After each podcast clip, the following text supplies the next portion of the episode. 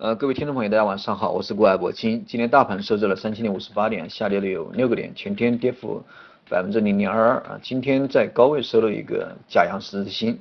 啊，那么这样的一个十字星出现以后啊，很明显短线陷入了一个正滞涨啊，或者说上方的一个压力啊，开始有一定的体现啊，或者说多空之间啊这个实力比较均衡。那么从今天的一个走势来看的话，因为全天是一个调整的格局啊，所以说。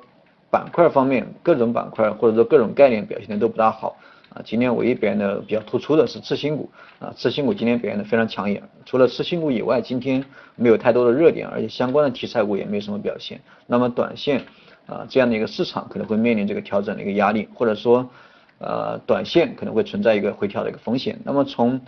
技术上来看的话，今天收了一个收了一个加阳十字星啊啊，虽然说是阳线，但是啊股指是跌的对吧？那么从日线来看的话啊，现在从对三千零五十点这样这样的一个点位哈，这个多空之间的一个争夺要稍微要激烈一点，而且特别是这个三十日线，三十日线这个多空争夺也是非常激烈啊。比较好的现象是五日均线啊，这个上端十日均线，这个是大盘后期的一个上涨比较重要的一个依托，也是一个比较重要的一个防线。那么从现在的一个情况来看，我觉得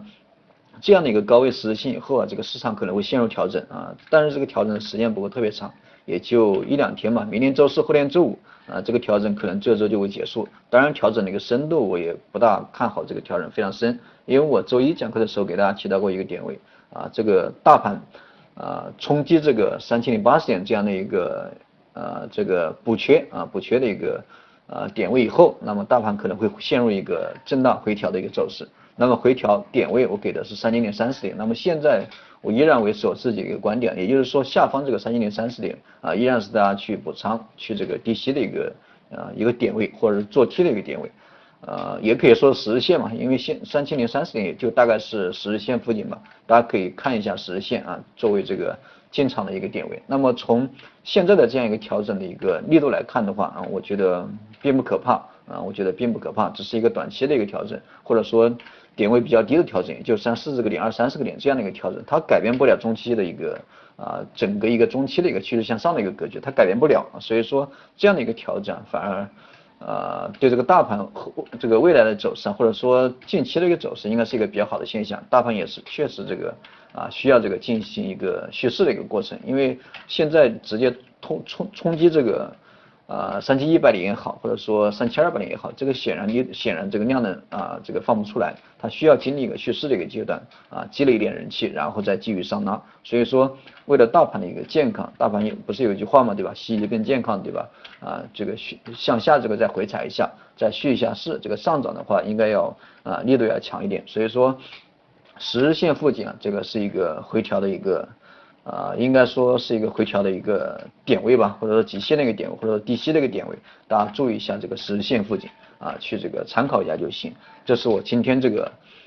今天盘面这个盘面的一个解析。另外，我昨天这两天都在给大家讲楼市的一个现象啊，这两天很多朋友都在跟我讨论这个问题，到底是啊这个楼市对吧？啊这个房市，还有股市，还有这个汇市，因为最近几天这个人民币的问题也是非常火，因为人民币也是连续创了。呃，好像六年以来的新低，对吧？啊，这个跌已经达到了，现在我今天看了一下，大概是六点一比六点七二吧，一比六点七二，已经跌破了这个一一比六点七二。那么随着这个人民币的一个下跌，这个人民币也是创了六年以来新低，而且，呃，我关注我的朋友，大概从去年年中的时候，那个时候人民币对美元的一个汇率还是一比六。啊，六点零到六点一这样的一个位置吧，一比六点零到一比六点一，我连续给大家讲了一个月的人民币的问题，关于这个人民币汇率的问题啊，当时我给的建议就是让大家合理的配置一下资产，大家可以适当的配置一下美元啊，配置一下美元，呃，当时我让大家买美元，如果说当时大家去买了美元，到现在的话，应该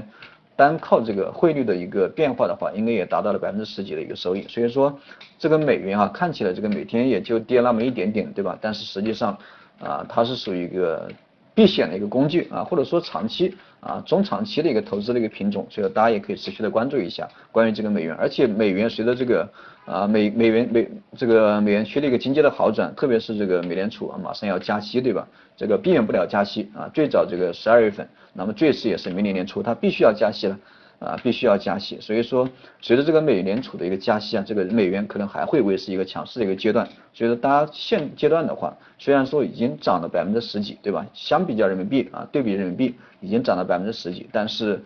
现在去进场的话，我觉得也还是可以啊，我觉得还是还是可以。而且现在我觉得中国的一个经济确实面临很大的一个问题啊，这个不光是这个楼市的问题，不光是股市的问题啊，整个中国的一个制造业。啊，或者中国的一个整个经济的一个运营情况，我觉得都有问题，所以说大家可以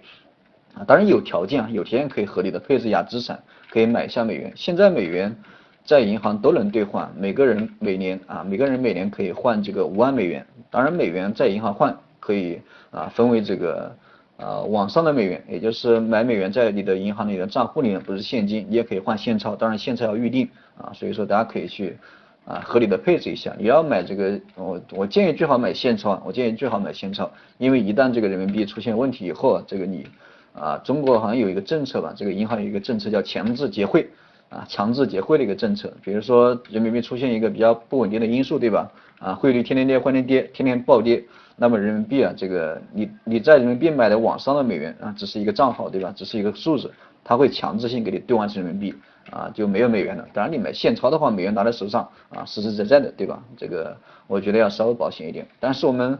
中国的官方媒体啊，特别是中国的一个啊，这个官方的一个声音表表这个表态，这个非常坚决啊，说人民币的汇率啊是非常正常的，对吧？波动非常正常，没有什么问题。我们中国的经济也没有什么问题，而且我们中国的经济啊，它不像美国的经济，对吧？不像这个欧美国家或者说西方的发达国家，它比较偏向于金融产业，我们国家偏向的是制造业，但是。大家想一下，我们中国的这个制造业真的那么好吗？我觉得中国的制造业啊，远远没有到官方媒体啊这个像官方媒体说的这样。我觉得中国中国的这样一个制造业确实非常差啊，没有什么质量，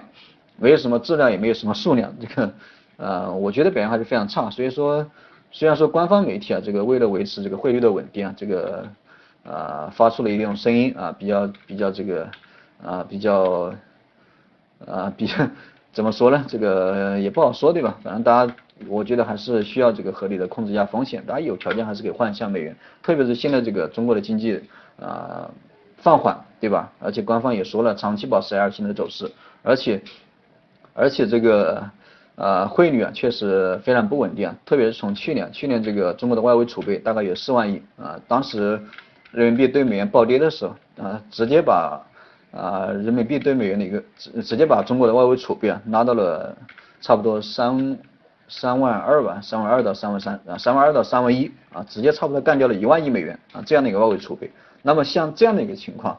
啊，只要跌破了三万亿美金，中国的外汇储备只要跌破了三万美金，那么人民肯定会恐恐慌。那么一旦恐慌啊，就像现在买房子一样，大家都去买美元啊，那么到时候啊，这个你想买美元你都买不到了，因为没有那么多美元给你，对吧？所以说现在这个。啊，趁着安全的时候，趁着你能买的时候，大家有条件的，对吧？有钱的，大家还是合理的配置一下。毕竟美元还是比较可靠，不管是这个战争啊，还是这个金融危机啊，还是什么，它美元肯定是最坚挺的一个货币。所以大家有条件的，还是可以去啊，适当的这个配置一下，这是我个人的一个观点啊。当然也仅供大家去参考一下。